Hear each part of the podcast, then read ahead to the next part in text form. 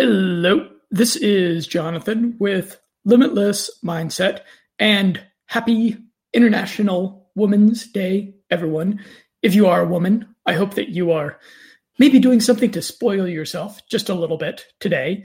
And if you've got a woman in your life, well, you should at least give her a call today. At least give her a call. Let her know that she matters a lot to you. You know, it's... It's really important to have a little bit of gratitude.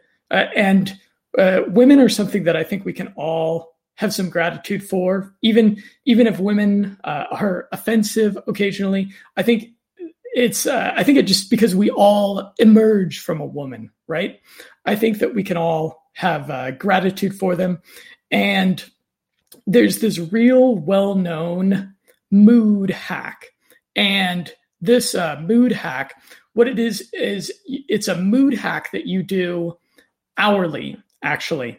And I see that my friend Daniel has dropped in, and that's great. I will take your call in just a few minutes. So there's this mood hack, and it's called loving kindness meditation. You may have heard of this. I, I thought that that was kind of a, a really woo-woo sounding name. So I rebranded this mood hack, this mood hack as uh, intermittent gratitude meditation.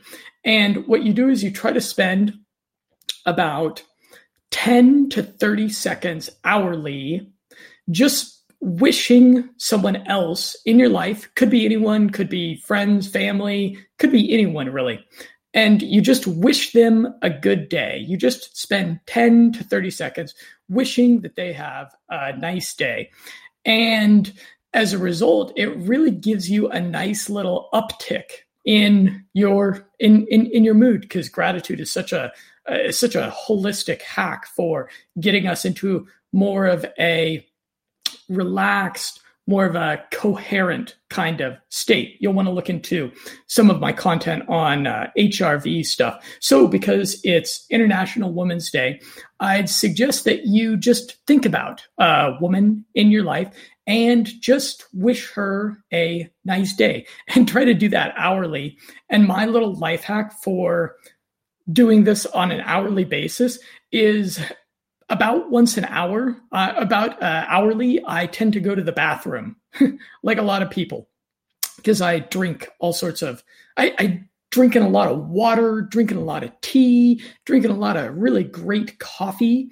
And so when I go to the bathroom, I try to spend, you know, you, you got a minute in there, you got two minutes in there, you can spare ten to thirty seconds wishing a woman today while you're on the can uh, a good day. And it'll, I, I, perhaps there's some metaphysical, spiritual principle that perhaps comes into play that gives them a better day. I don't know, but it will at least make you feel a bit better. So you may want to look into that. And today I'm going to be doing a biohacking consultation live with Daniel, who is in the U K, and you can call in whenever you are ready. I have this form on my website.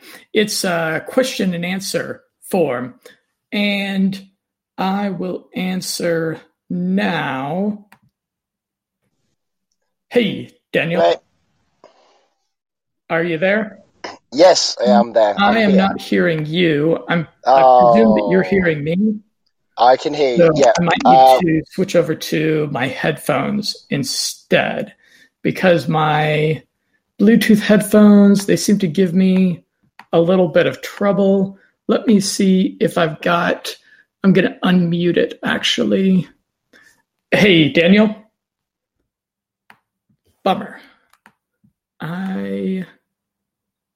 Uh, I did this the other day, and I managed to not have it muted. Okay, you can hear Daniel, but I cannot. No, I think that I should use a Bluetooth speaker that I have here on my phone, but I'm a little bit concerned that that may, Oh, great. Now I now I have Siri talking to me. I want to talk to Daniel, and instead I'm uh, I'm talking to Siri. So that is a non-optimal audiovisual situation.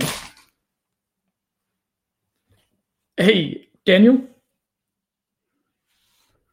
Dearest Daniel, are you there? Okay, can everyone else hear Daniel? Okay, I do have the site unmuted. I might need to go ahead and just do this with my with my smartphone, although I don't really like the I don't really like the the audio that my smartphone produces on my end. So I'll go over to live cast, and I should see myself live casting.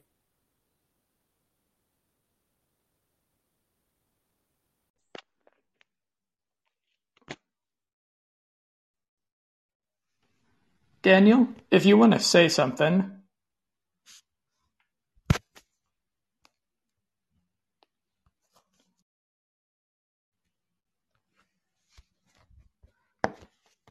Yes, we cannot hear Daniel. So if need be, if need be, unfortunately, the rest of the audience may be bereft of our conversation, and we'll just have to do it via Skype, because have a little bit better on Skype with these sorts of things. I can't hear Daniel. If I have my... Do you want me to try, John? Do you want me to hear, to try hear him? Yeah. Okay, you... grab my phone. Yeah, babe, if you don't mind grabbing your phone. Sure. And we'll try that. I'm wondering if this has something to do... Okay. I believe, yeah, I can. Can you remove these things from here? Yes, I can remove those things. So I have a form on my website, which is a pretty great form. I'm pretty proud of this form that I created, and it has about twenty-five, thirty questions on it, and I use this form to uh, so that my clients can kind of narrow down the biohacking, uh, the potential biohacking health issues that they might have. And Daniel filled this out very thoroughly. So we're going to try to go over, hopefully, most of the material that was in there.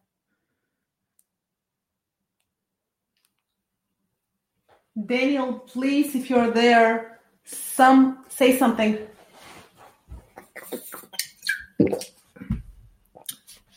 Hey, babe, why don't you try calling in? And let me see if I can hear. Oh, okay.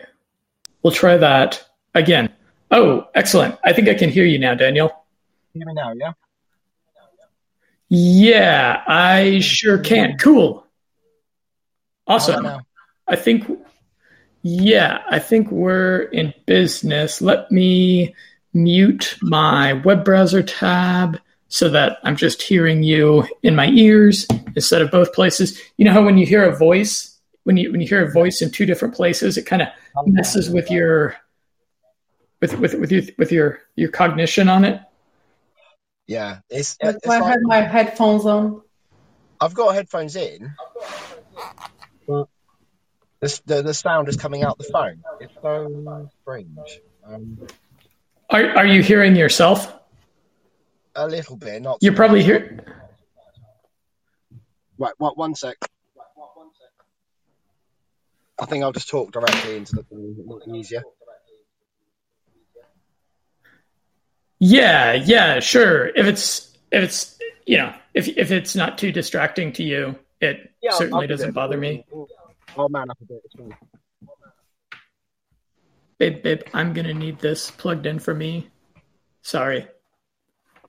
Okay. How's your day going there? Yeah, good. Um, I'm in my uh, mobile office. Um, I've had a nice full lunch from my grandmother. Lots of, uh, do you guys have crackling over there? Crackling from you? Yeah. It's like um uh, pork. It's like pork, um, pork belly, kind of it's crispy yet chewy, like pork fat. Oh, crackling! I thought you were referring to uh, an audio, an audio interference. No, no, we're not getting uh, crackling. Uh, I don't, I don't think I've tried. I don't think I've tried crackling. I've probably tried it by some other name. I bet it's one of those things that has. Uh, Has perhaps a less folksy, a less folksy kind of name elsewhere yeah. in the world. Yeah, it, it's pretty good, thanks, mate. Um, yeah, so well, let let's um, crack on. Right. Okay. Cool. So I was just reviewing the form that you mm-hmm. filled out very thoroughly yes. there, and. Okay, so so you were saying here, any tips to help me stop overloading, which can happen daily?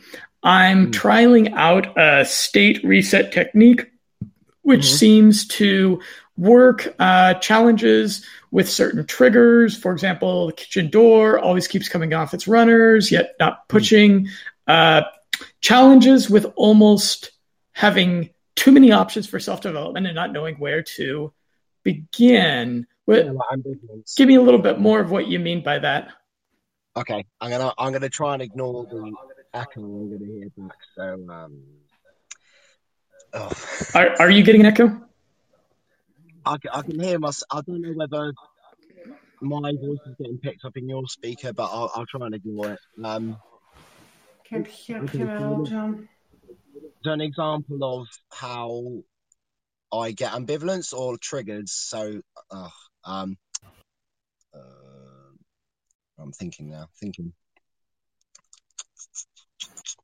I'm here. I'm just thinking because I'm losing train of thought. That's one thing I struggle with. Um, okay, so it's basically things that I'm putting up with regularly that stress me out, but yeah, I'm not getting rid of them. So, kind of silly examples would be. The kitchen door runner keeps coming off. It keeps annoying me, yet I can't seem to put a solution in place. But um, d- things like that, or say, and they all sound so trivial, but I guess people work differently, don't they? Right. I'll, I'll come out. I'll come out of my bedroom in the morning, and both my cats will be waiting at the door, like looking at me, like, "Daddy, will you feed me?" And then they run down the stairs, like, really, like, fast.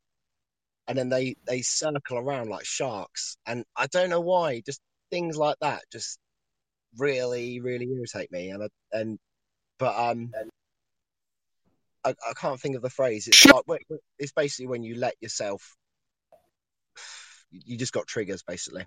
I'll let you talk to me. Yeah.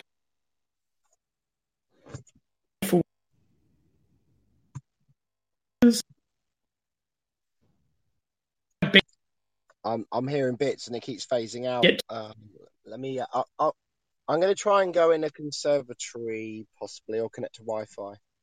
Um, oh, really?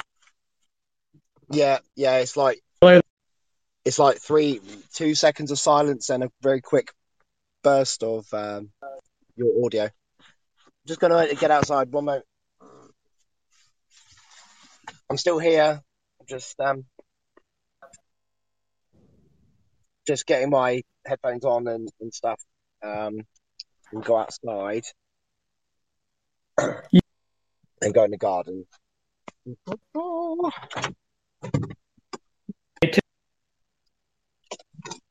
Right. Um, no. Yeah, let's just go. Uh,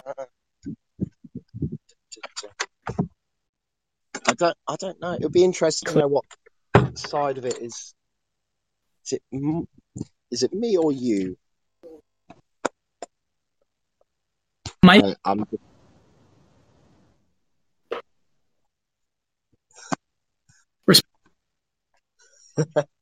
I appreciate you being here, Sal. You're like the tech whiz.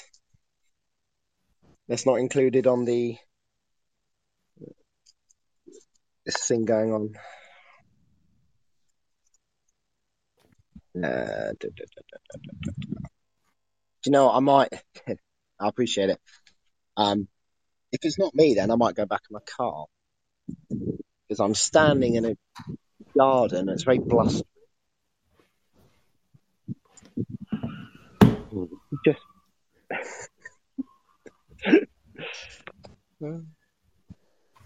Yeah, blustery weather is not ideal for podcasting, but it happens happens to the best of us.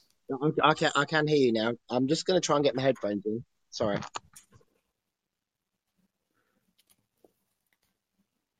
Uh, okay. Okay. So I sound pretty good to everyone. Yeah, you do. The lovely gravelly voice is, is back. Fantastic. That's what I'm here to deliver. Do you know, I think I think we've got the right setup then. I've got my headphones in and the noise is coming out of the phone speaker. Oh. It's such a Do you know I, Jonathan, I think sorry, I'm getting flustered. Um back in my office. Let's have a look. Um Dom, dom, dom.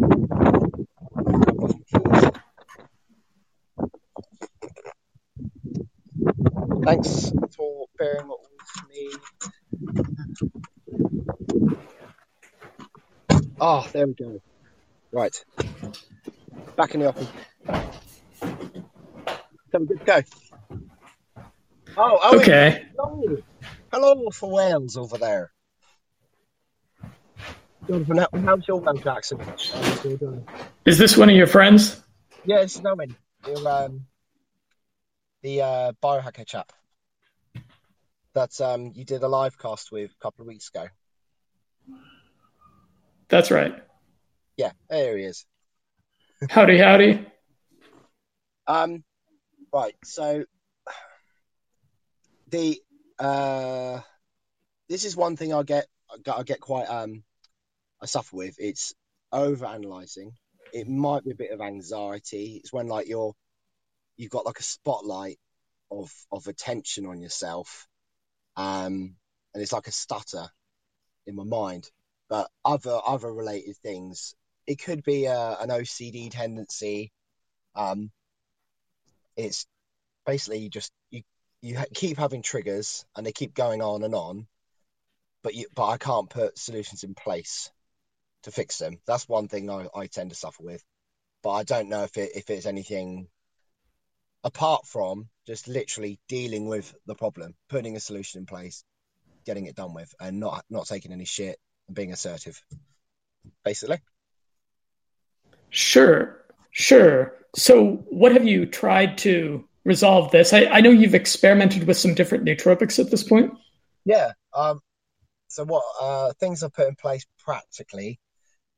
Is just literally stop ruminating, stop bitching, just get get the action done, just get it done, put something in place, or get rid of um, whatever's causing the problem. So in this in this case, I'm getting the cats rehomed. It sounds not nice, but they're getting rehomed. I'll be more sane. Um, nootropics wise, uh, I think uh, so. I, I I don't know what's helping me with focus. It might be a testosterone thing. Um, I've started a horny goat weed um, icarin extract from indigo mm-hmm. herbs about a week ago. Yeah, um, I think the Prastam's helping. It I feel a bit more like this, this calmer yet more assertive. It, it, there's probably lots of lots of things, but. At the end you, the you've been on the paracetam for about two weeks now? Yeah, yeah. It took, it took quite a, quite a while. I've been experimenting with um, between either a, a lowish dose of about a gram to about three and a half grams, four grams. Um, yeah, that's going well. I, I, I took about a gram sublingually to try that, pressing it under my tongue. It's like I had a washing machine in my mouth. It was like um, laundry powder. Yeah, it doesn't taste great that way. No, but there are there are worse. There are worse I've tried. Like, have you? Did you say you've tried centrofenoxine? No. The uh, the bioavailable D M A E equivalent. No, I don't think I've ever tried it isolated. No. Okay, it's oh man, I I, I tried it sublingually under my tongue. It, it was like corrosive. It burned it basically. But yeah, um, so I think yeah, nootropics have, have really really helped. I mean, I've I've tried loads. I've tried the common adaptogenic, rhodiola, um, the choline. Um, uridine monophosphate. Um, my current stack is Cordyceps, Lion's Mane, cheapy choline bitartrate. I, I could do with upgrading, but and I have like four four scrambled eggs a day. Uh, what else is in my stack? Um, horny goat weed. Price time. Sorry, go on. When when you were on the adaptogens, did that make much of a difference in the little annoyances of life t- triggering you and annoy and getting to you? I think it did, yes. Um, it it gives me it gives me more like a push to say right, just, just put something in here.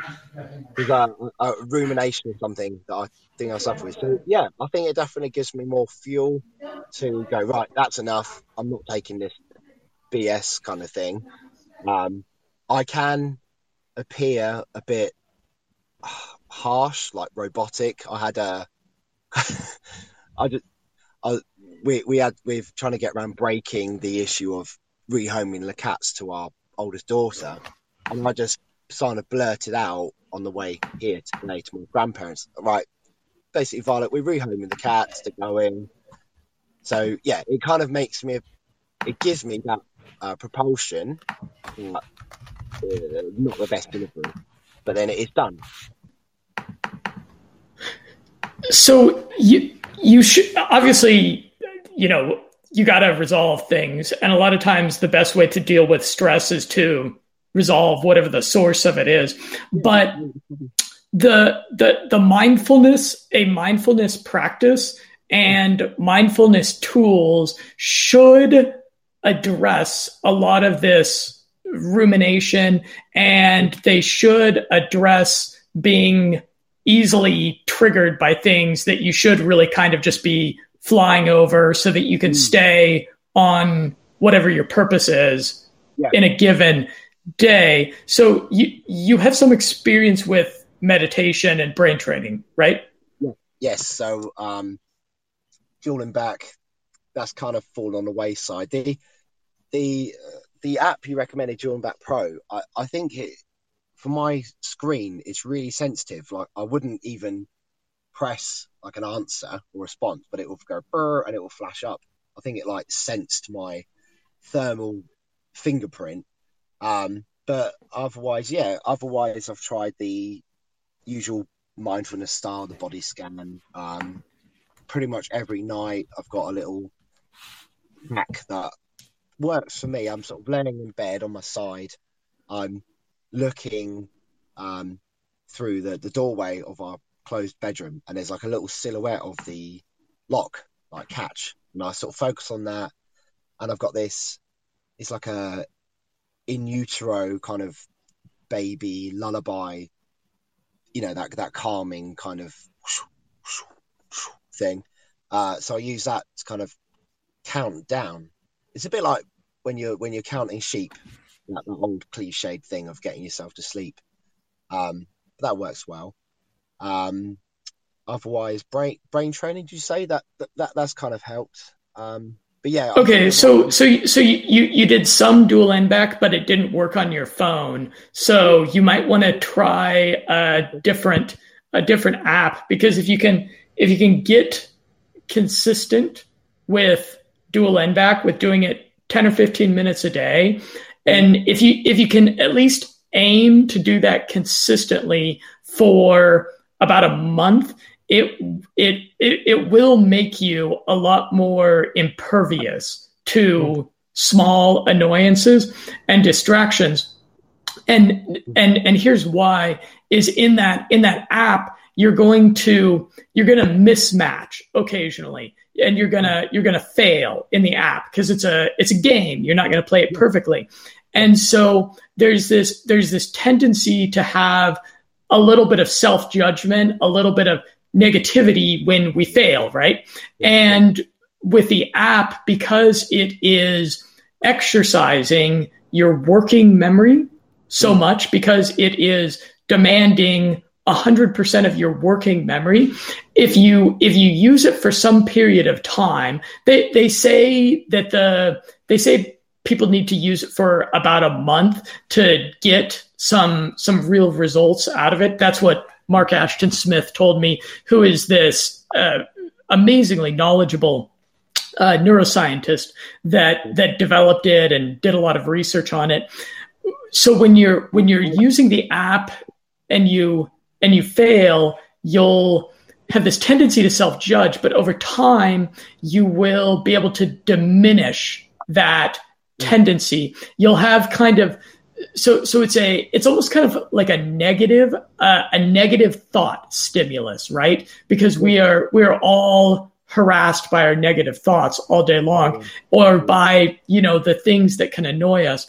And so when you do an exercise where you're giving yourself a micro negative thought stimulus, playing this game, but at the same time, you need to be one hundred percent focused on the game, then it teaches you, it trains you to move on from negative, unhelpful, self-judgmental kind of thoughts very, very quickly.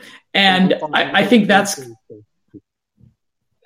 Sorry, sure, go I'm, ahead. I'm not very good at this, uh, working out when you when you finished your point. Sorry.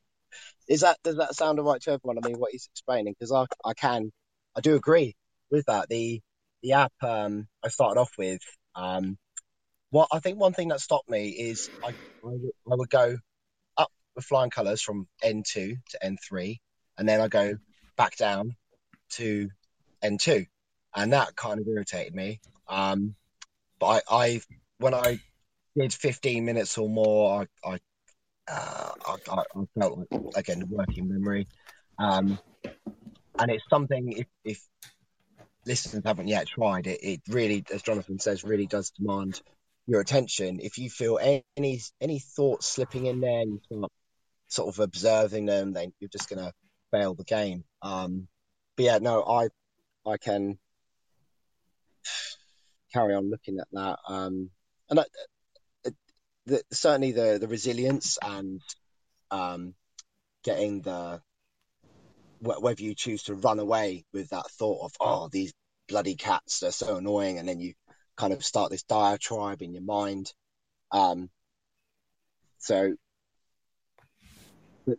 as well as it, would would you say it's best to deal with the root of the problem, um, as well as continue to work on the the mindfulness stuff? Make some notes here. Yeah, of course. Yeah, do do both things. But if you if if you feel like you're too easily triggered, too easily annoyed, then you want to extra. Then you want to be utilizing some of these tools for a little bit more tranquility.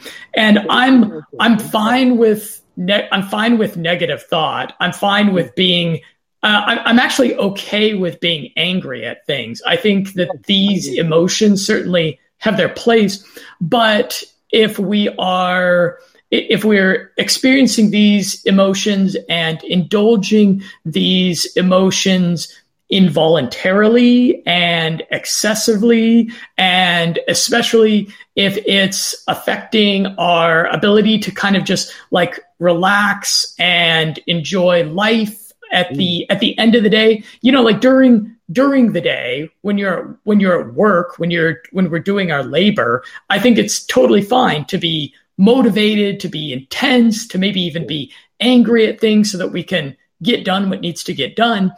But if that uh, if that irritation at little things persists And if you're, yeah, basically, if if I am like getting irritated by things in the evening, if it's past, say, ten p.m., if I'm done with my working day and I find myself getting irritated by things, I know that I need to do a meditation session or whatnot, because I, I, I don't want that, you know, I don't want irritation in my window of maybe two to three hours before I go to sleep. So I would say if you, if you, you are experiencing that, uh, and it's unpleasant and it's probably costly on different levels, I would say try to be a bit more consistent with either the meditation or the brain training.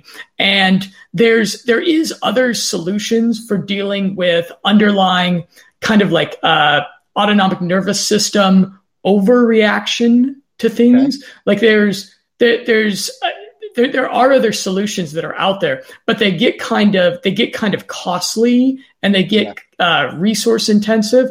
Whereas meditation and brain training are next to free. So I urge people that are, you know, that are lacking in a little bit of internal tranquility to try to be more consistent with those sorts of things. And it will, uh, it'll make a difference. Yeah, I can say for that for sure. Um, what's that noise? Um, where were we? Uh, what, one thing to ask Jonathan about that is um, with the press term, um, I, I just, on the subject of uh, being angry, I, I, uh, I'm learning with nootropics, especially if I get angry, actually anger is a good thing. It's a fuel, gives you what you need to be done to, to push yourself forward. But um, I, I've seemed to have little spikes of over irritation, and either maybe that's the pastime sort of working its way through my system, or um, I, I don't know if there's any indications. What what sort of tips would you have that, that to for me to work out a good way? Sorry, I'm rambling. Of titrating pastime and, and other sort of stimulatory nootropics. Um, sure. So the nootropics shouldn't cause irritation. It's kind of like if you're if you're drinking coffee and you're getting you find yourself irritable when you're really caffeinated, then that's either a sign that you need to cut down on the caffeine a bit, or that it's just uh, low quality, low quality coffee. So I would say with the, if, if you do think that the paracetam is resulting in a bit of, and a bit more irritation, and it sounds like that's already kind of a problem for you, then you could try to move the dosage down on it. Because even, even at a real low dose of paracetam, you still get some benefit out of it. It's still a nootropic, even if you're only taking five hundred milligrams of it. And besides that, it sounds like your, it sounds like your choline levels are pretty okay. So it's probably not a, a choline deficiency. Although the classic advice with paracetam is that if it gets you irritated, if paracetam causes an undesirable side effect, then, then it's indicative that you're maybe burning through too much of your choline, because the paracetam increases the demands on the acetylcholine system. So you, you choline, uh, maybe a bit more choline and kind of less of one, more of another, kind of get that balancing effect. But maybe, maybe yeah, play with. It, it could be that I don't. It, it's kind of like when people take nootropics, they think, "Oh, I'm going to get that limitless kind of. Oh, I'm going to, I'm going to feel really zoomed in and profound," but maybe just a case of understanding that it the, the, the anger could be more focus, and that's not necessarily a bad thing. But yeah, sorry, cut off there. Yeah, if you're if you're getting involuntary anger that's unhelpful, then you should cut the dosage down some. You might even want to just discontinue the paracetam. If if anger and irritation is an issue for you already, you you might just want to discontinue it. Yeah, I mean, I, I, I am enjoying it. I mean, some a really good example last night was um, it was getting quite late in the evening. Uh, I decided to, I decided to take a sublingual dose, and it gave me like I, I explained this probably just now, but I was really terrible. I was thinking about thinking, and I was extracting my my thoughts, and I was plotting things ahead. It was like I was playing. I haven't played chess, but that's what it seemed like. I, I was plotting in my mind, right? If you get this done, then this, then this. Uh, and so it, it did give me a really nice headspace. Um, it didn't feel like I was cracked out, or, as you said before, not like Ritalin that you've taken before. I, I think I will I will continue with it. I mean, I appreciate your, your advice with lowering it. Um, I think that's a misconception people have. They, they think, ah, it's not working. I'll just take more. But it doesn't work like that. Nootropics are sometimes less is more.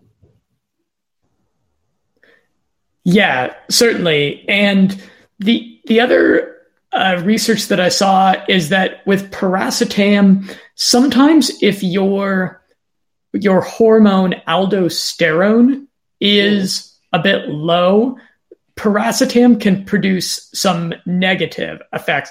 And aldosterone gets fed by potassium. So I typically recommend people, if they're using paracetam, if they're using it in the long term, that they take it along with a aldo, along with a potassium source, like a like a supplement, or a lot of people just get a lot of potassium in their in their diet. You know, I'm, I'm sorry to cut you off. I know it's this is such a interesting dynamic. You're advising me and you're advising your our listeners, but um, sorry. The the potassium, can you clarify, does that literally mean like pink rock salt? Because I, I, I've wondered, when you say potassium, that is basically salt, isn't it? Pot- is potassium, I think potassium, salt is sodium. Ah, oh. There we go. There I am, sprinkling Himalayan rock, Himalayan rock salt in my mouth and uh, thinking, oh, I'm getting my potassium in there. So is that- oh yeah, you're getting you're getting you're getting sodium, and and sodium's great. In fact, there's a lot of research that suggests that a lot of health problems that people have are because of a deficiency of sodium. Because we a lot a lot of times people actually don't get enough salt, so that's probably fine. You covered in one of your podcasts, I believe that uh, was it with that chap, um, the Lucas, right? Lucas, yeah, like saying you found a study where. Um, tribes in I don't know, Amazon had like was it twenty grams of salt a day or something, but um going, going back to the thing, sorry, so your recommended sources of of of potassium, does it need a C O A? Is that a kind of really safe thing you can just purchase anywhere, would you say? I think I think it's probably pretty safe. You could probably you could probably even just make sure you're eating an extra banana on the days um, that you take paracetam. It's that kind, right? Bananas. Okay, cool. Yeah, because it's, it's a simple yeah. compound, isn't it? It's not like you need a C O A for certain things. Okay, thank you. Bananas. Mm-hmm. And the, the other two major paracetam cofactors are Alcar, Alcar, and a lot of people find that paracetam in combination with rhodiola is really brilliant. And there was at least one study where they were combining paracetam and rhodiola, and rhodiola stands out as an adaptogen. I regard it as the king of adaptogens because it can modulate your system up or down. It kind of empowers your autonomic nervous system to just be a little bit more intelligent.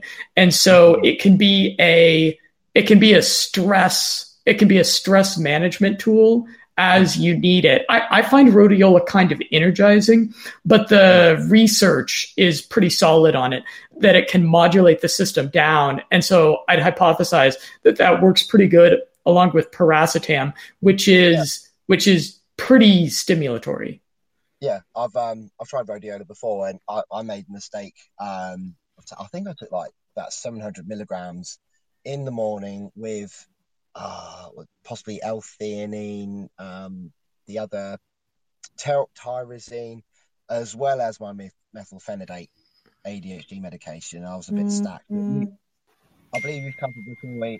It's a good alternative to caffeine, and a six hundred, I believe you said, in the past. Of road. Sorry, repeat that. That's all right, mate. Um, just for the listeners out there, rodeo is really good. It's an alternative to caffeine, um, but you recommended before less than six hundred milligrams a day, I believe. Oh yeah, that's that's that's kind of high. Maybe maybe half that. Experiment a bit, but maybe half that. Okay, excellent, Jonathan. Um, thank you. Uh, so the potassium. I was going to ask you how, in your opinion, if I give you these other bits I take um, with Parastam, if there's any things that think that you think, oh, that's a bit, maybe not to combine it with. So um, go ahead. Thank you. In the morning, Cordyceps. I'm not sure which type. I made a mistake that, again, you've wisely pointed out, is don't go necessarily for the Amazon's choice, because Amazon are kind of affiliated. Um, and I've asked this company called Nature's Root for a C O A of their Lion's Mane and Cordyceps, and they haven't got back to me. So uh, I haven't had any headaches, though, and I'm okay. So I've not got that much concern about the toxicity and the fact that the Cordyceps and Lion's Mane, I think, is sourced from China, but um, that's another subject. So anyway, uh, currently by tartrate, I think I have uh, about two point three grams of choline bitartrate.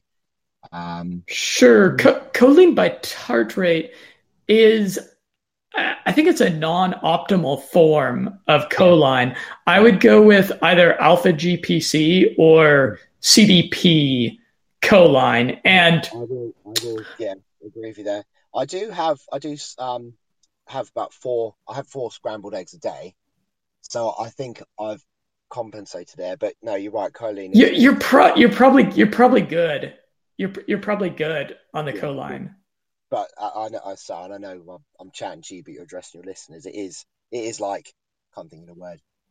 It's we we have here like a place called Tesco's, um, and you get what's called Tesco value. Um, Owen can probably vouch for Sainsbury's, but you have like the cheapy versions of good products, and choline bitartrate is like the poor man's choline. It's like what forty percent choline, isn't it, per uh, per gram or something? It's very, very small amount of choline, and it's not very bioavailable. Yeah, it's it's it's not not my favorite, but you're probably good in the choline department. Yeah, cool. Okay, so um, Cordyceps again. I think because uh, I have scoops, um, it's at least three grams of Cordyceps. Uh, and yeah, Parastam. I mean, three grams, three grams of Cordyceps. Yeah, something like that. God, I, I don't mm. know. Yeah, I don't know the purity of it, you see, because it, it doesn't state if it's Synapsis or Militaris. Um, and I'll just sort of chuck it in there. Yeah, that that, that sounds a bit of concern, Jonathan. Yeah, I, it might be good to find out uh, what form of Cordyceps it is. Oh, really? Uh, Cordyceps, yeah. although my... Uh, Lucas was talking about Cordyceps. He has a ton of experience with Cordyceps, and he was saying that he goes a little bit easy on the Cordyceps because it stimulates it stimulates those those thyroid hormones so much, which is, you know, thyroid hormones are really important, but he was suggesting using Cordyceps a, a little bit more moderate dosages and maybe not using it as an everyday kind of thing because he didn't want to end up with uh, overstimulation of the thyroid yeah. hormones. So yeah. he took that. He took that's like that's three years, four years in a row, or something like that. Yeah, that's that's what he said. Actually, I did Cordyceps today, and it's oh, nice. it's slightly slightly stimulating. I think it gave me a little bit of extra energy to work in my bunker today. Yeah. Um, like a mushroom version of creatine monohydrate, isn't it? It's like similar with the adenosine triphosphate. Um, what it provides. Actually, I'm not that familiar with the mechanism of Cordyceps. I just know it can be helpful for athletic for athletic things. I don't know it's helpful for immunity. I need to do a bit more research on Cordyceps. Cool. Okay, so I'll I'll, I'll look at um lowering that down. Thank you for the advice. Um, and Lion's Mane, again, that's in the evening. So with my initial question of are there any current things I stack it with of concern, doesn't sound like there is. Um, but uh, I think, as you say, try lowering it, because less is sometimes is sometimes more. Um, perhaps I make the mistake of maybe I'm burning myself out a bit, because I, I I uh, would take like my A D H D medication and then a bit of Prastam. So that's just... Oh, really? Yeah. But no, we're not talking about a massive deal, like five, five milligrams of um, methylphenidate. But um, I haven't actually had any any methylphenidate today, and I, I feel really good, really balanced. Oh, okay. I would not combine Prastam with methylphenidate. That seems like way too much stimulation. Yes. I, I, yeah. I think that's um, one thing. Um, it's, it's, I've only, I've only started like taking the Prastam. Um, I tend to have the methylphenidate um, in, in a working day. And then after that dose is weaned off, when I get back, I'll have like a, maybe a, a gram sublingual paracetam to see me through the, the household chores and stuff. So they're, they're not as cortically stimulating. They're like mundane. But no, you're right. And and I'm, that's that's not messing with your sleep?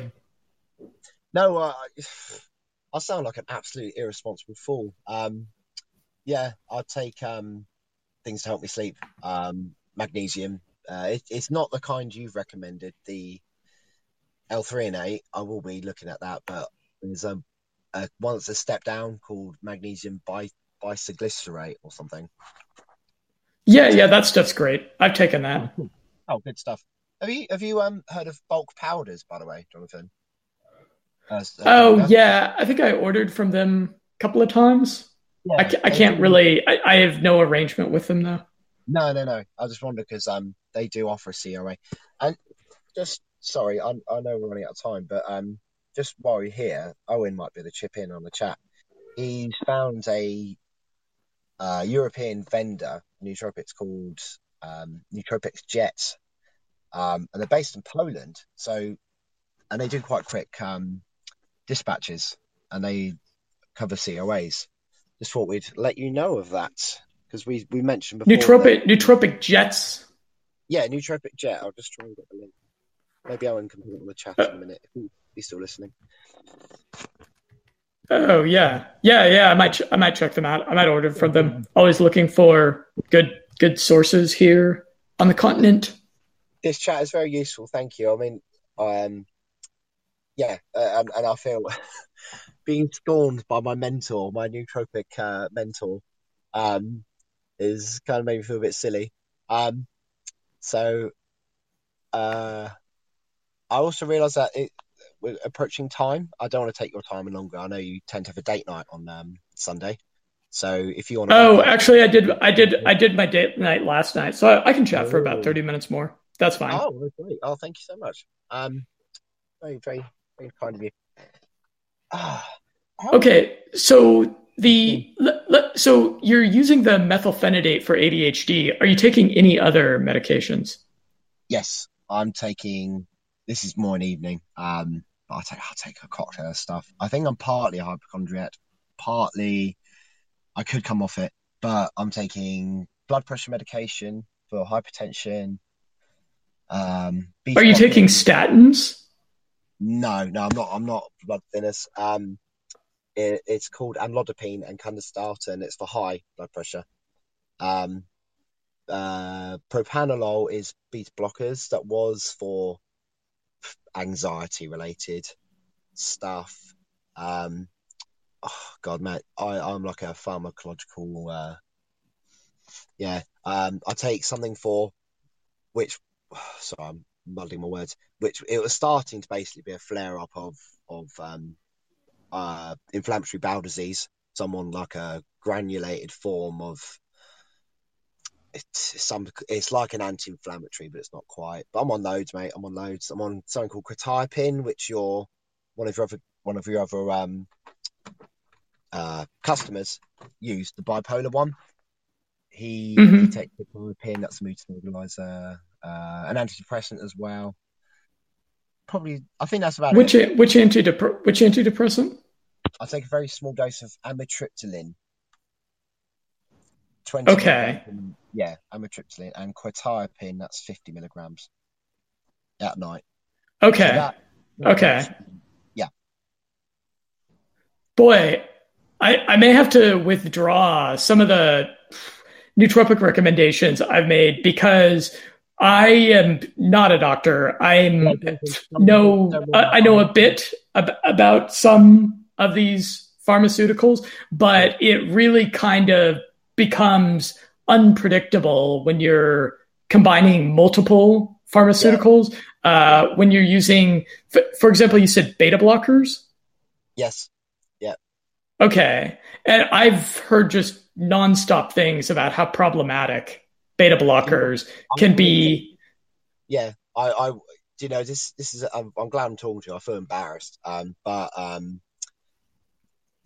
it's, I, I wasn't, I only had a diagnosis of A D H D not too long ago, and I was desperate to kind of look at yeah, prescription medication, and the beta blockers I thought was an option to help the anxiety-centered spotlight feeling.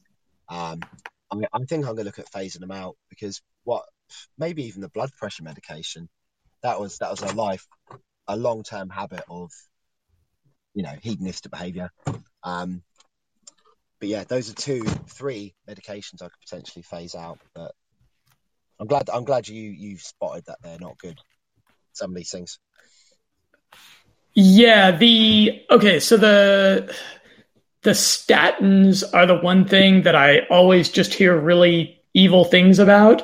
But I'd be I, I'd be a little bit concerned about the unpredictable reactions with the blood pressure medication mm. and with the, especially with something like, like paracetam, because paracetam is a, it is a vasodilator. So it opens, it opens up your, your veins, your veins get slightly wider, enabling greater blood flow to the brain, which is why it's a cognitive enhancer. Mm. But yeah. I'm not sure. Let's see. Okay. So as far as, As far as conflicts, well, the major the major conflict with paracetam is alcohol. You don't want to you don't want to drink on it, but I'd, I'd have to, I'd have to I'd have to do a little bit more research with some of the other items. Uh, like I, I don't know what the interaction between beta blockers and paracetam is. It might be it might be something that's pretty benign, or it might be it might be problematic. So. You may want to. Sorry to interrupt, mate. This is a problem that um, I think we, we here in the U K have is I'll look on websites like you recommend, PubMed. There's a couple other WebMD, I think, interaction checker, mm-hmm. um, put in these medications and nothing comes up. But yeah, I think only the paracetam. I I think I, I should technically ask my pharmacist. Things like Lion's Mane, Cordyceps.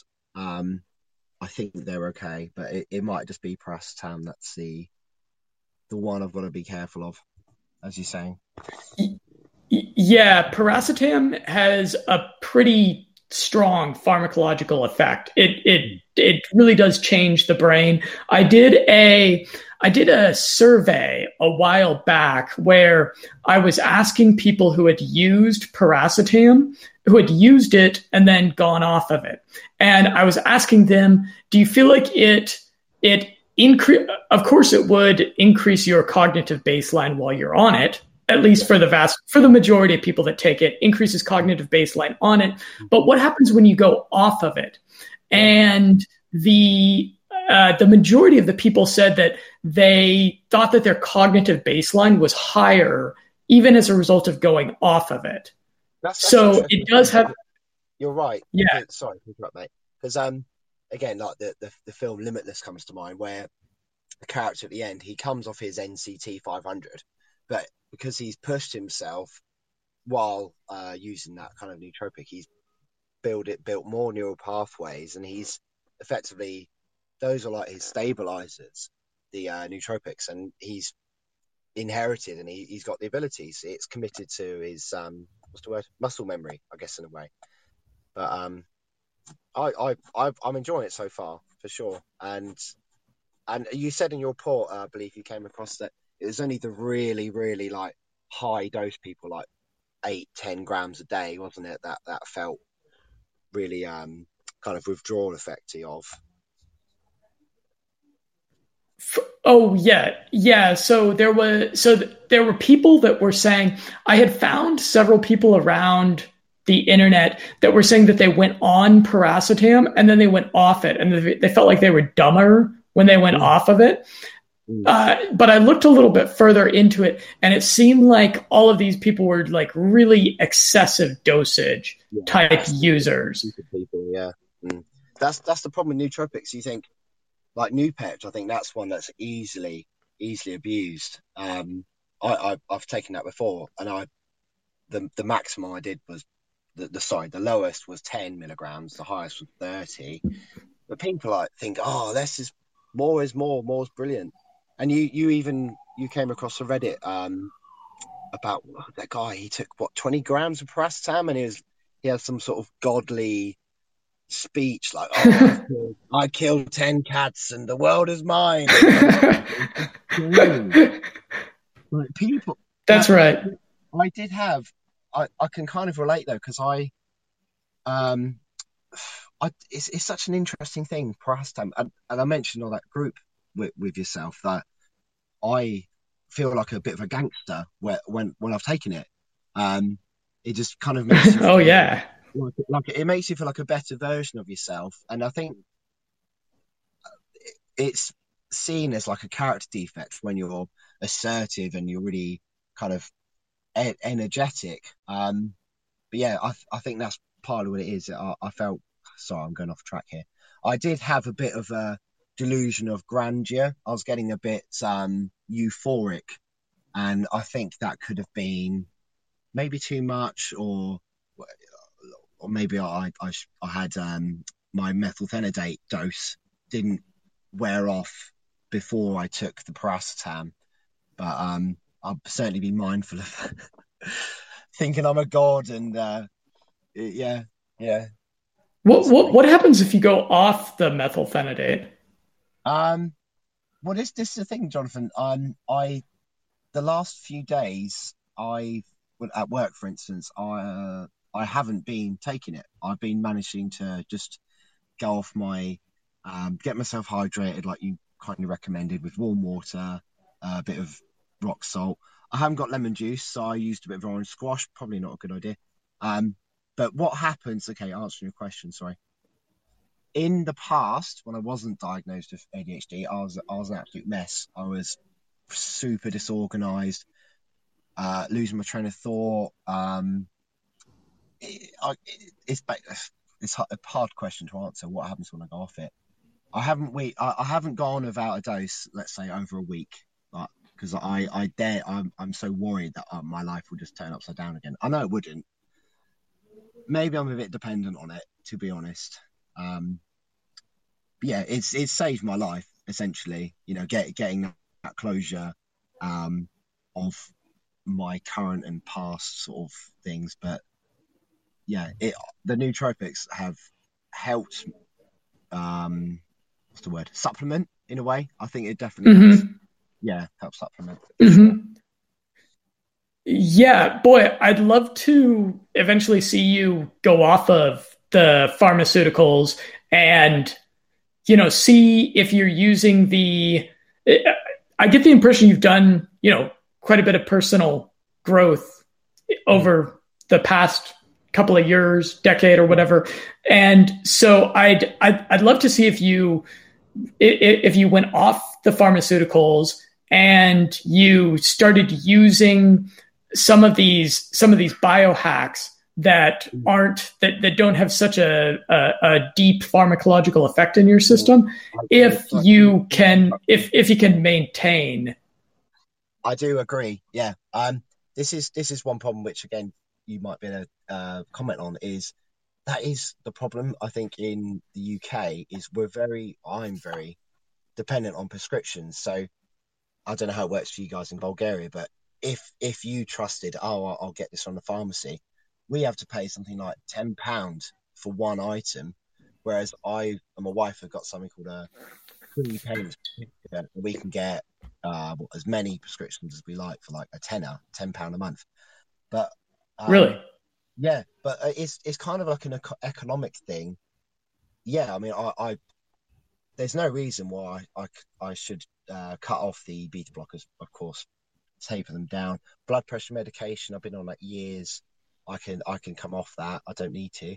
Um, but perhaps there's an element of if you've got like a psychiatric disorder, like I don't know, in my case, supposedly A D H D, mood stabilizers. I think I would rely still on the pharmacological equivalent. Um, yeah, it, it, I think it's an economical thing. I think if I were to go and buy all these really good nootropics or um, things that are good for blood pressure, that would cost me more. And that sounds like a really stupid argument. Would you would you say that maybe people have that mentality of oh I, I, yeah I sure yeah yeah uh, but you, whenever whenever I watch documentaries about uh, pharmaceuticals, or when I look up different pharmaceuticals on PubMed, they, they they just seem to be very hazardous. It seems like the majority of them border on being iatrogenic, that they do more harm than good. And so when when people are using a lot of pharmaceuticals, I, um, I yeah, I urge them to try, especially if you're if you're open to doing like the the non-nootropic stuff. If you're if you're open to using things like the mindfulness, doing uh, doing meditation, doing exercise. When you if you when you're open to doing these type of lifestyle hacks, I think that those can replace a lot of the pharmaceuticals.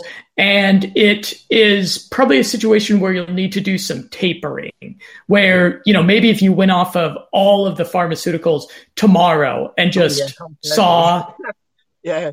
I mean, that that's a really good point, Jonathan. And, and maybe I didn't perhaps listen to your suggestion. You, you said, uh, look at the biohacking equivalents. Uh, and I think that that's the mentality people have. There, there's, there's a, there's always a holistic approach to most of these things. Um, And it's just people just want to take a shortcut. Give me a prescription for my headaches. Well, why have you got headaches? It might be because you're deficient in choline, or you've got jaw tension, you're not breathing correctly, or you're short of magnesium. So, yeah, it really, um, yeah, without taking you literally, I'm not going to stop my blood pressure medication and stuff. But I've been on it for years. You know, my lifestyle's changed a lot. So, um, this is um, good, uh, good stuff. And I've lost train of thought. Sorry, you were saying?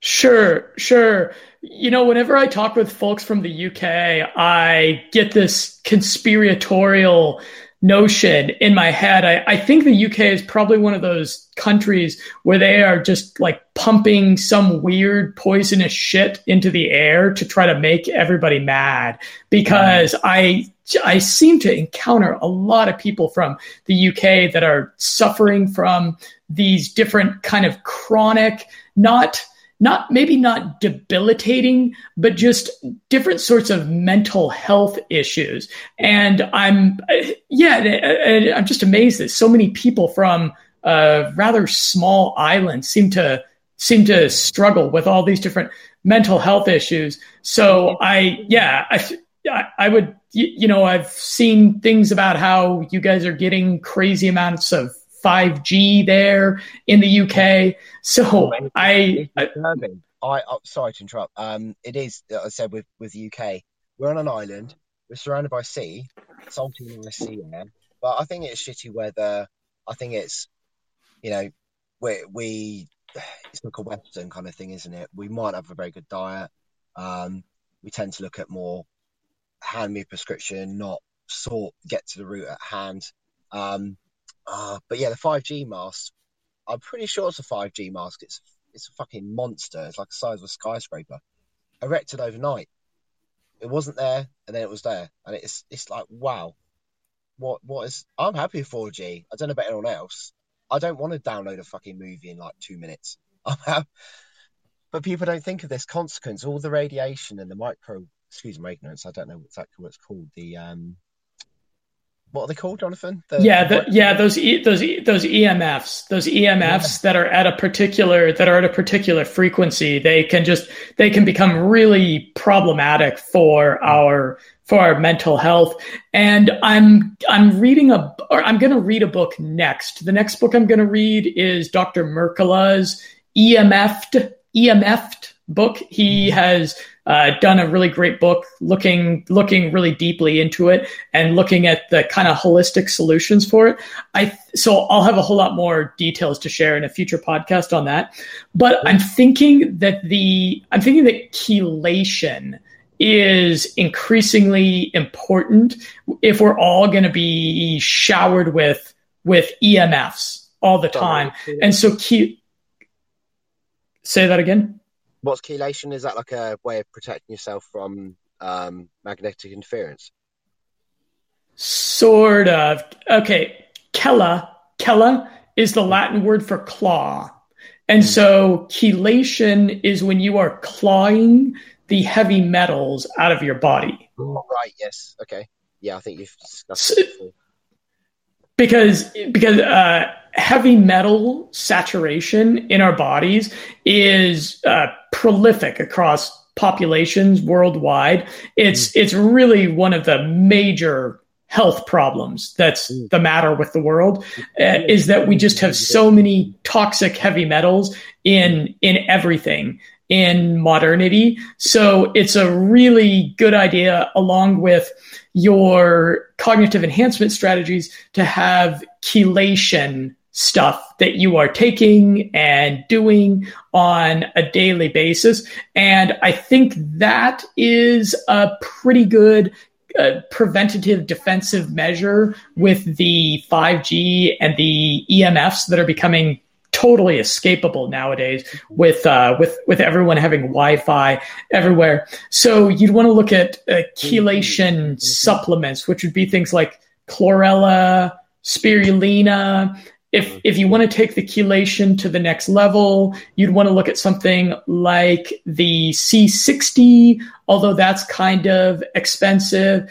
And then there's some there's some simple ways to do chelation, which is just to get sweaty more often. Right. Okay, I can do that. I used to sweat a lot, actually. I, that was a really strange health problem. I was an avid sweater. It was I was dripping like um sorry. So chelation was That sounds like that might be a problem for your dating life. it it uh, used to be. It used to be having sex and um but, um I don't have it anymore. But um so just some practical tips. Um, green plants. I believe you suggested getting some simple house plants that that will help clean the air. And I think there's yep. Himalayan rock salt lamps as well. Or is that is that woo woo nonsense from what you've? I I, I don't know about that. Might oh, be. Okay. I'm...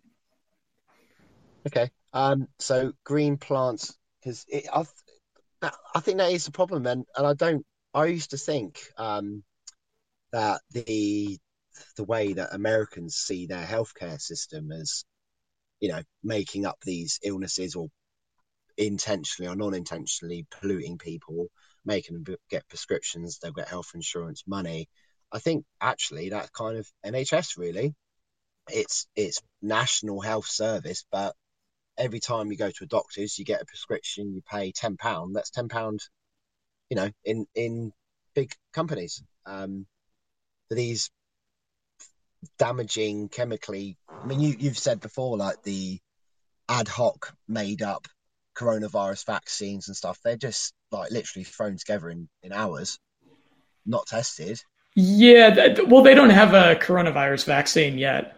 No, no, sorry, you mentioned something like that. There was like um, a, any kind of things going on, um, they'll just they'll just pump you with chemicals and you you trust the health authority to to give you the right stuff. Um, but yeah, going off on tangents. Sorry.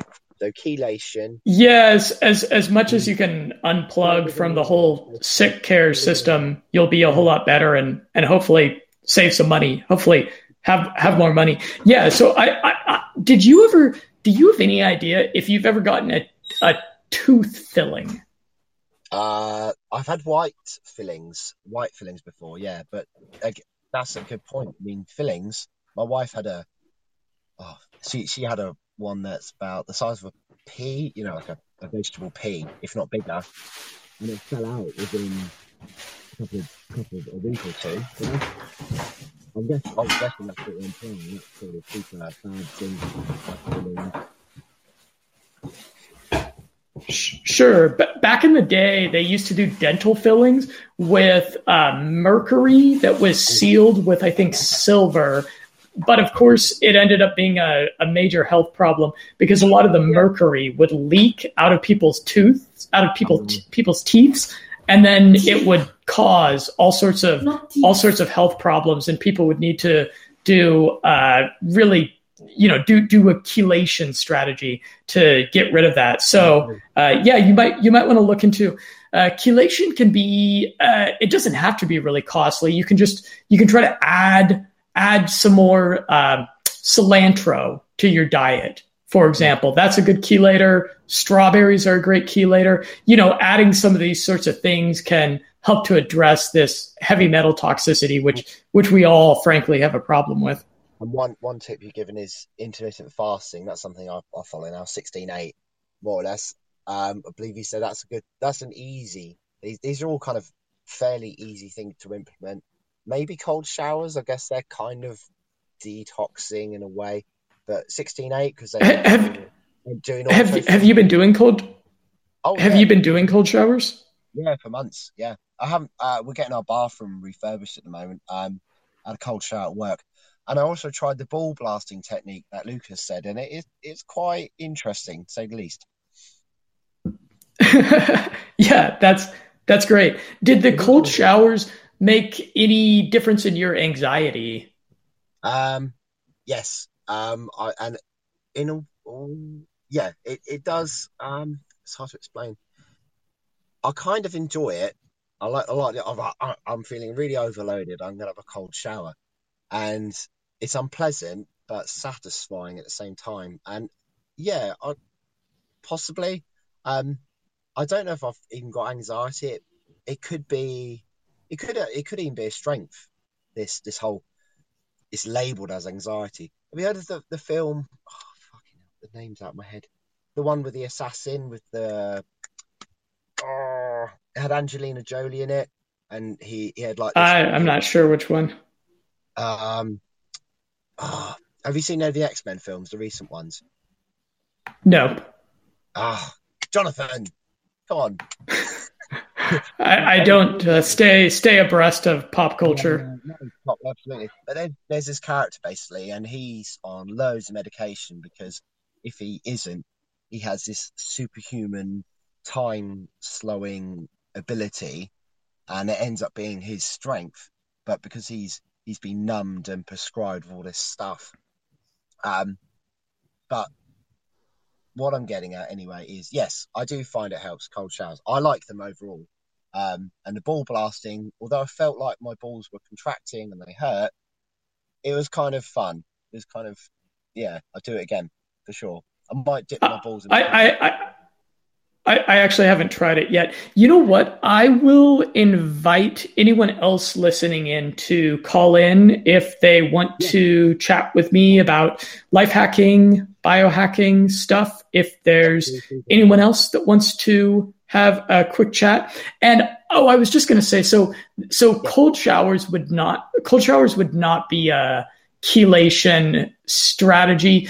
Something like a sauna. Saunas are really amazing for chelation. So if if you can find, ideally we would all have, you know, saunas in our homes like the Finnish do.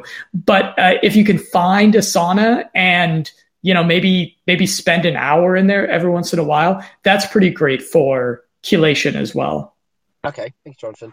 I, I I'm very grateful for your time. Um, I'll uh, let's go back up here because I've been in the car a long time. Um, and um, I, I better go and uh, see my wife um, and my family, who are wondering probably what I'm doing, sitting in a car talking um, for hours. Yeah, but um, yeah, um, any any final uh, bits apart from I look forward to having a conversation with you, a continued conversation with you. right, right. That's my tag. That's my tagline. Just uh, yeah, try to try to give the dual end back another go. Try to give it like a solid thirty days. You know, maybe use a different a, a different app that might work better on your phone, and then let me let me know if that makes any difference in your mood, in your uh, in in your irritability with small things, because it it should help. I think what I think I'm being too fussy. Like the there's one that I like, but the interface is a bit amateurish, and the letters, it goes A and it clips out. But that's one of the better ones because you can practice certain rounds over and over. Um, yeah, so I, I, I'm going to man up, I think, and work it into my routine. Have you tried that bias modification game yet, Jonathan? No, I haven't. Okay, okay. That's all right. That's all right. Well, I don't know. I'm pretty happy with the biases I have now. I think, I think I might just want to hold on to the biases I've got. It is a funny title. It is. Okay, Jonathan, thank you very much. And I'll speak to you on the group sometime. Um, yeah, yeah. Rambling. Thank you very much. Okay, great. Yeah, say hi to the family for me. Yeah, thank you. Give my uh, give my regards to, I'm not sure if I pronounce her name. Is it Gergana? Gergana? That's close. Gergana. Yeah, I thought that's what it was. Gergana. Gergana. All right. Miss Roseland. Okay. This is Daniel. Huh? Yes, hi, yes. Daniel. Take care. Say hi to him for me. Okay, okay. Ciao, ciao. Talk to you later. Thanks, mate. Bye. Okay, so that's always nice. Speaking with Daniel. So uh, what's his deal? Oh... He is irritated by his pets. What? He's he needs biohacking to overcome his irritation with the pets. What pets? Or I think he had some some cats. His cats were just uh, terrorizing him, just making his life rough. So he he need he doesn't need to talk to you. Listen to me. He does not need to talk to you. He needs to talk to Connie Aikens. To Connie Aikens, to my mother. Yes. So he can he can understand how lovely pets are, mm-hmm. how great they are. She will tell him how to biohack his cats. Oh, yeah, yeah, yeah, perhaps. Okay, so do you want to tell the listeners about the book you read? Oh, about Lady? Yeah. Oh, of course, they can um, read my full book review either on Goodreads or medium dot com. Your book review. And of course, minds dot com. Right, right. Your book review of Lady by Roosh V. Yes. And give me a quick, quick synopsis of the book. Describe the book to people. Okay. So the intention of the book is to give women, single women, advice on how to find a good man for long-term relationship and marriage. Mm-hmm. And um, I really did not like it very much because it was mostly delusional. Mostly delusional. Mostly delusional, yes. It was full of absurds. Okay. Like, for example? Like, for example, Roosh says that a man is more forgiving than a woman if he cheats on her, because he would do it for a cheap physical thrill, and a woman would do it for an emotional, not just thrill, but that would mean that she was emotionally out of the relationship. Hmm. Yeah, it would seem to me that men or women could do it for for both reasons. Yes. So I think it's equally disgusting, disgraceful, disgraceful, and unforgiving. Either men or women mm-hmm. cheating on their partners. Mm-hmm. I thought, yeah, I thought that was kind of silly because the objective of the book is to teach women, how to lock down a guy who's like a real decent guy who's not going to cheat on them. That's that's like the objective of the book. Like if women want men who are going to cheat on them, well, they can just go on Tinder and they can find one within several swipes. But in the book, he was he was suggesting that uh, he was suggesting that women should tolerate that behavior. Was that what he was saying, that they should tolerate it, or that was he just trying to provide an explanation? No, no, no. He said that a woman should give her man a second chance if he cheated on her. Hmm. Because if a man impregnated a mistress, he would only have to pay child support for eighteen years. But if a woman got impregnated by a lover, the man, her husband, would have to raise another man's child for eighteen years. And some men, actually more, most men, would consider suicide finding out that they had been raising another man's kid. Right. Yeah. So the, well, the historical uh, precedent is that uh, the historical precedent is that women could potentially like cheat on a guy, cheat on their husband, their partner, and then get pregnant and have a kid. And then that man would have to raise another man's child, which is obviously, that's totally something that people want to avoid. But that, that's not really the case anymore. In most countries now, you can demand a paternity test, uh, you know, when when when the wife gets pregnant. So th- that seems a little bit outmoded to me. What did what did the book have in it that you agreed with or that you thought was good advice? Oh, it's not very much. But let's say that um, he advises women to keep their beauty as much as possible, you know, to maintain it. Mm-hmm. Although it's not the most important thing in the world, in my opinion, you know, that's not the most important thing in the world. But still, a person, I'm not saying a guy or a, a woman, a person would like their partner to be attractive. Yeah. Yeah. That goes for women as well, for Roosh's information. Mm-hmm.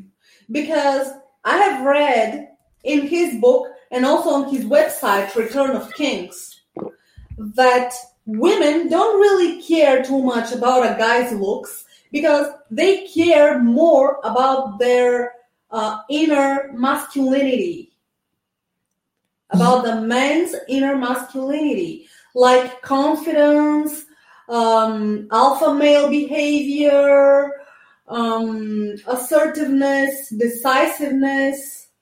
Yeah, well, that's true. Yeah, but we also care about looks, mm-hmm. believe it or not. Mm-hmm. Imagine a guy, really, he's really um, assertive, he's really wealthy, he's really, uh, may- maybe not wealthy because that's another asset that some women like, you know. But he's decisive, assertive, and confident. But he's very fat and ugly. Okay, and he gets a bunch of girls, right? He might, or but he might not. It really depends on the girls. Okay, I'm gonna show you. I'm gonna show you that guy. Who? Oh no, where is this guy? Okay, so there's this guy. He's a he works for Real Social Dynamics. He's okay. a pickup artist coach, and he looks like uh, he looks like Jabba the Hutt's cousin. Really? He's super fat. Let me let me find. Okay. Oh, let me let me find this guy. Yeah. Okay. So his name is Luke with R S D. In fact, you could look on Instagram for Luke R S D. This guy is super fat. This is a, an unattractive man, and he does really well with women. And he uh, publishes. He's not like Roosh, you know. Roosh just writes books about banging chicks, but this guy does oh my gosh, I wonder if this guy deleted his Instagram. His, Luke with R S D. Yeah, yeah. Try to look up Luke with R S D. This is an Luke Daniel. No. Luke Daniel, uh, no, no, maybe, no. maybe. Um, Luke R S D, just Luke R S D. You know. Yeah. Uh, so he was this guy who lived in Vegas, and he would just be out partying in Vegas and picking up chicks. And he looked like uh, a slightly younger version of Harvey Weinstein. Let me see if I can find him. Luke R S D. Shouldn't he be? He's no longer on Instagram. Oh, whoa. Yeah, he's not on he's not on Instagram anymore. Let me t- see. Luke G. Crow. Is that his real name? You know, with R S D, they had this whole... Okay, okay. Okay, babe. Take a look at this guy. Yeah. Let me find... All uh... weekend. Michael, can you tell everybody what we're doing here? We are hosting a bikini competition. There's during Luke. Super Bowl. We came up with this great oh, idea. Geez. And we talked to some other people here in Miami. All these girls were going to fly to Miami. There's anyway, Luke. The we don't want to see naked so girls. We want to see Luke. So they can make some money and have a great time. And uh, we can see two. Oh, geez. Where's so Luke? I've got thirty of my new female friends. We don't want to see oh, wow. boobs and ass. She's ugly. Uh, most of these girls are... Pretty good. Look, look at Luke. Look at that fat guy. Where, where are the pictures of? Where are some uh, some of his videos? So we're sitting here in Chicago in two thousand twenty, and what we're gonna do is take a time machine There's... back to two thousand two. Ew. See, these guys. These guys are master seducers. Ew. Seriously? Yes. Really? Really? Are these women delusional? Yeah. So they, they, they, okay, so that's R S D Tyler and R S D Luke. And uh, Tyler's actually in pretty good shape, but Luke is morbidly obese. And Ew. Uh, he does, he has nonstop. I mean, if you want to waste a bunch of your time, you can go and watch a bunch of his videos, although it looks like maybe he took his videos down because R S D had this weird shake-up thing. Um, you can find endless videos of this guy like hooking up with pretty hot chicks in Vegas. Are you sure he didn't pay them? Yeah. Yeah. You know why I know that? How do you know that? Because it's way, way, way more difficult to hire beautiful women and get them to show up someplace on time and then than it is to actually just pick up drunk women in a nightclub. Oh, they were drunk. Well, yeah, they're in a nightclub. Very, that's a very important detail that you have to add.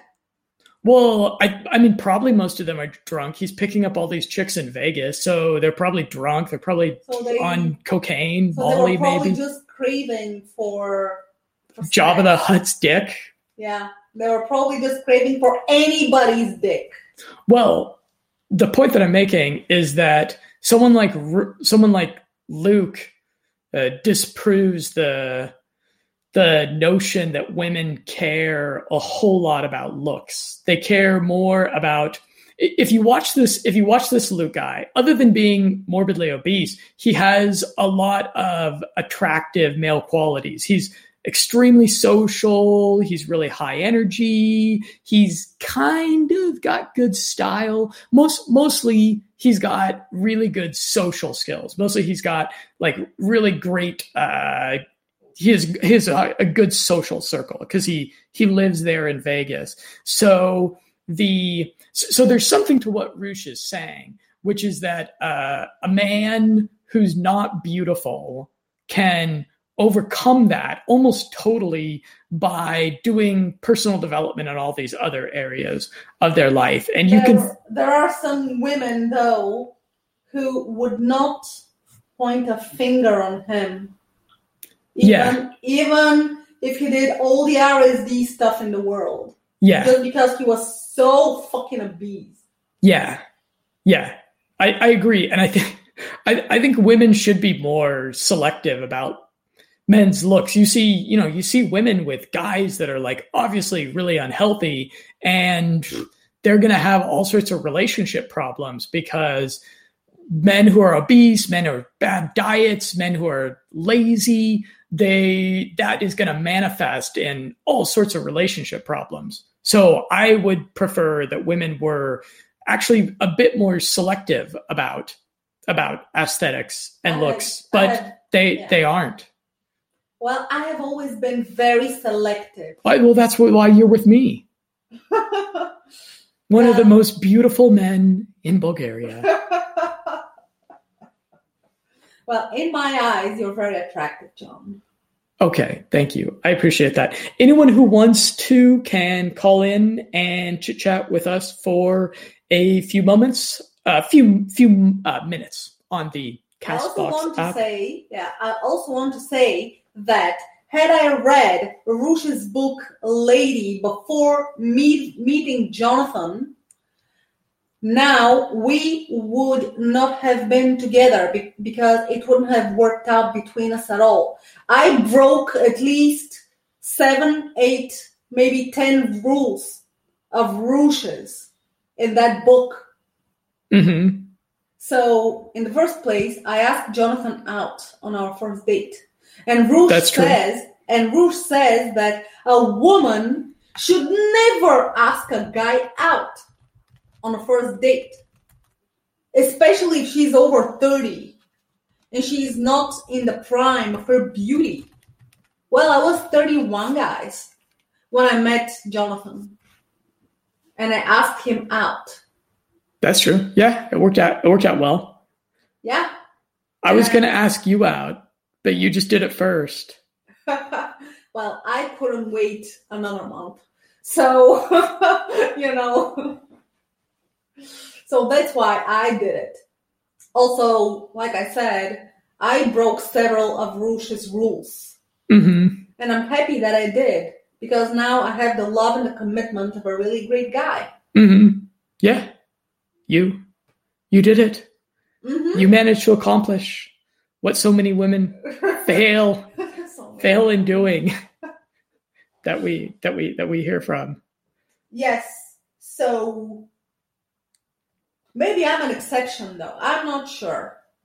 Yeah, the book, it was written in English, obviously, so it was kind of more for a the Anglo-American Western audience. So there's certain things that uh, there's certain things that are, are just not going to appeal to you in it that are probably more relevant to to that sort of audience. Because there, I do believe I, everyone's always complaining about American women and British women, but I do believe that there's probably a lot of pretty decent American and British women that are out there that are totally yeah, frustrated yeah. at not being able to find find love. You know, they're they're going on these dates and guys just seem to be into their video games and their weed. It it has to be totally frustrating. So I do think that there is a need for more books for women about relationships that are coming from kind of that uh, traditional conservative kind of standpoint. Yes, well, the stereotype in America and the U K is that women are fat. But if they're not, they have much better chances. Okay. I think Owen is going to call in. Okay. Not not R S D Owen, who we just saw, but a different, a different Owen. Okay. Just a second. I think I should do this on my on my smartphone, because the web version. Okay, Owen is asked to call in. Yeah, hello, Colin.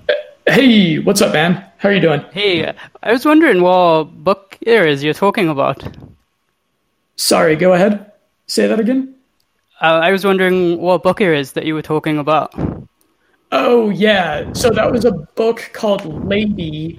And funnily enough, it was a book written by a pickup artist, because there's this guy named Roosh V. He was a pickup artist for like ten, fifteen years, seducing a bunch of women around the world.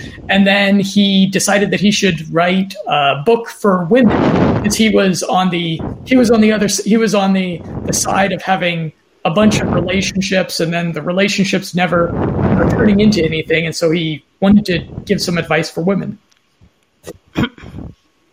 All right. It's because um, I've been listening to Rollo Tomassi a lot lately, and it sort of mm-hmm. sounded quite similar to that sort of narrative where it's talking a lot about um, women generally being more attracted to sort of not the looks and the attitude and sort of the other aspects of the male, as opposed to men that are more visual creatures, I suppose. Yeah, I would say Rollo is a bit more of a legit source because he has actually been married, I think, for like twenty years, whereas Roosh Roosh has not. Although I, I don't think Rollo has any books for women. No, he doesn't. Yeah, they're all aimed towards men. But it, it sounded very similar, that's all. So I was wondering, because I hadn't heard about who you were talking about, so sort of a new source of information to look into. Yeah, uh, after Gergana read Roosh's book, I'm I'm not sure if I would recommend that book for women because it just yeah it seemed to have some some over generalizations in it. Um, but maybe maybe in the future I can find a decent relationships book for women that I can recommend highly because it's it's something I'm not that familiar with. Yeah, it's quite interesting to sort of. Because there's a lot of advice out there for men, isn't there, for dating? But there's not, like you said, anything sort of aimed towards women and how they should approach her, I suppose. Yeah, well, I'm sure there's a tremendous amount of advice for women, but I think it's probably pretty awful advice. You know, for, for, for, for the past... Geez, for the past twenty, thirty years, we've been in kind of this feminist uh, cultural milieu, and the the the state of dating is, uh, as I understand it, as I understand it, talking to single guys, it just couldn't be worse. So I am, I, I'm kind of, you know, I'm like an old-fashioned kind of guy. I'm a traditional kind of guy. I got married. I think that that's the sort of thing that people should do. So I think that there will, yeah, there'll there'll be, well, this is what's going to kind of happen. There's going to be a, there's going to be a tendency towards people that are more traditionally minded, I think, kind of taking back the culture because the we are the people that are more apt to actually reproduce, and the people that are in more of a postmodern type of paradigm who are, you know, who see no difference between men and women, those people are not really those people are not really reproducing. So I'm hoping that there's going to be a improvement in the in the future. I remain optimistic. What about you? Um I definitely agree with the current state of dating. It's terrible because I'm single and trying to date at the moment is like impossible. Everyone's just sort of seeking validation as opposed to actual date and interaction. And with regards to um, sort of procreation, I think, yeah, I definitely agree with you that those people who insist that men and women are the same are sort of going to dwindle away as the more, I'd say more sensible of us who can actually like think logically and see that there is clear differences and that they're actually positive differences are going to be the ones that are going to recreate and sort of, yeah, take back the power, I suppose. Sure. Tell us some of your dating experiences, if you have any that come to mind. Um... Not too, honestly, I've never cold approached a woman. That's like my biggest fear and something I'm sort of working towards at the moment. So I don't have any experience with that. But a lot of experience with like dating apps. And I tend to find that the women are happy to talk. But then as soon as you sort of initiate any form of things going further, like actually meeting in person, they almost seem to vanish. Yeah, dating apps I see as totally unromantic because of the yeah. disproportionality in them. If you are a a just, if you're a just barely attractive woman on a dating app, you're going to have hundreds, maybe even thousands of potential suitors, guys that are hooking you up in there, or guys that are hitting them up. And so, you know, love, uh, love comes out of a bit of a sense of scarcity. People, people fall in love and they get committed and they take relationships seriously when they get a sense that they are not going to do better than the person that is in front of them. And so with these apps, you're just one of maybe a hundred guys that are in her inbox. So she's, she's not going to take you very seriously. Yeah, that's sort of what I've come to learn, and why I'm working on personal development to be able to approach women in the real world, so that there's the, I suppose, something that sets you apart, that you've actually got the guts to go up and speak to women, and you're not just another guy sat behind a computer screen. Sure. Have you gone out with a wingman? Um, not in a while. A lot of my friends either have girlfriends or are married or something. So at the moment, are you familiar with um, Good Looking Loser? Oh, yeah. Yeah, I'm working through his one of his programs to go out on my own to actually develop the confidence to do that. Oh, okay. I think I know what you're talking about. So I would suggest that you try to find some wingmen who are actually not your friends, who are not yeah. your drinking buddies. Try to hook up. Remind me where you are in the world. In the U K. Okay. Yeah. So you'll be able to connect with some R S D guys that are there in the U K. And when you go out with, when, when you meet some random dude on the internet with the express purpose of approaching women together, there's a motivational switch that flips in your head, and you'll you'll find yourself being able to push through a bit of that a- approach anxiety. And I I under I think I somewhat get uh, Chris's um, reasoning behind doing uh, cold approaching alone. But if you're if, if you've never done it before, you should do it with.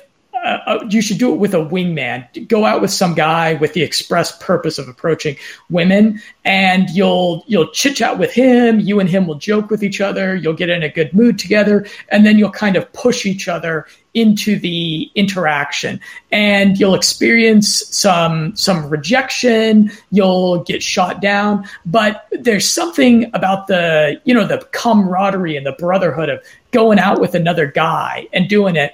Um, it really does. It really does make a difference. So yeah, I, I'm sure. Uh, I'm sure Good Looking Loser has some some good stuff on this. But find uh, find another R S D guy in your area and go do it with him. And I promise you, it'll be like a lot of fun. You won't regret it.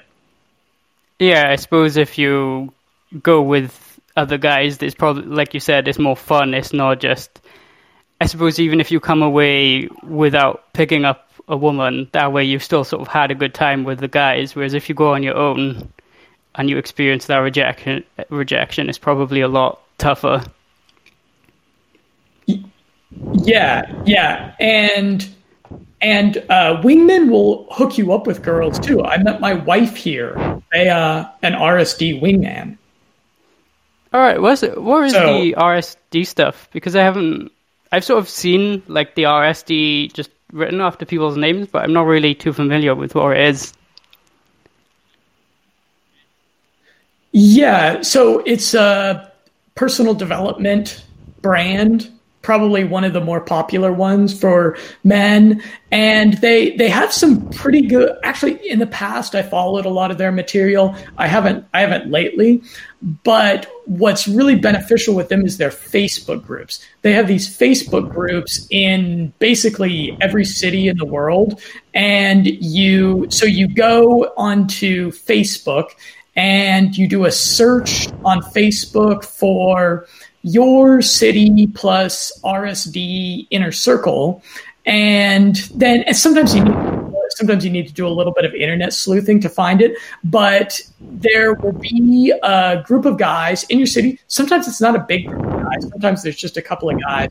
And then you'll just post in there and say, you know, hey, I'd like to go out and do some day game or some night game perhaps. And then you'll have some guy that will respond to you. And then it's it's a little weird. It feels a little strange to go and meet some guy off the internet. But I've done it in a lot of places. And I've made some pretty good friends this way. So it's, uh, yeah, it's something I'd suggest because it's, Uh, yeah, we, you know, we can bemoan all these things about feminism and about the how modernity has broken the sexual marketplace, but until you like go out there and take some real chances, you'll you'll experience. If you go out there and take some chances, you'll experience that it's it's really not quite as bad as people make it out to be. Yeah, I think um, like media and social media and everything gives us a sort of jaded opinion of what's actually going on in the world. And I, it is fascinating because like when you go out, out and even just going out to a bar, you can see that it's not as bad as people make you sort of believe it to be. Yeah, you, you walk into a bar and, you know, nobody is dropping dead from the from the coronavirus. People aren't, you know, killing and stabbing each other. It's mostly, you know, there's there's a, a lot of decent, beautiful human beings out there in the world to connect with. And as you, you know, you're doing other personal development stuff. And when you combine that with taking some real risks, then you'll, you know, the, the synergies of the universe will begin to to start to work for you, and you might connect with someone who's who's pretty decent. Yeah, I think I'll, I'll definitely have to look for the for an R S D group local to me because it's quite difficult to find to find um, like-minded men just sort of by just approaching them in real life, if that makes sense.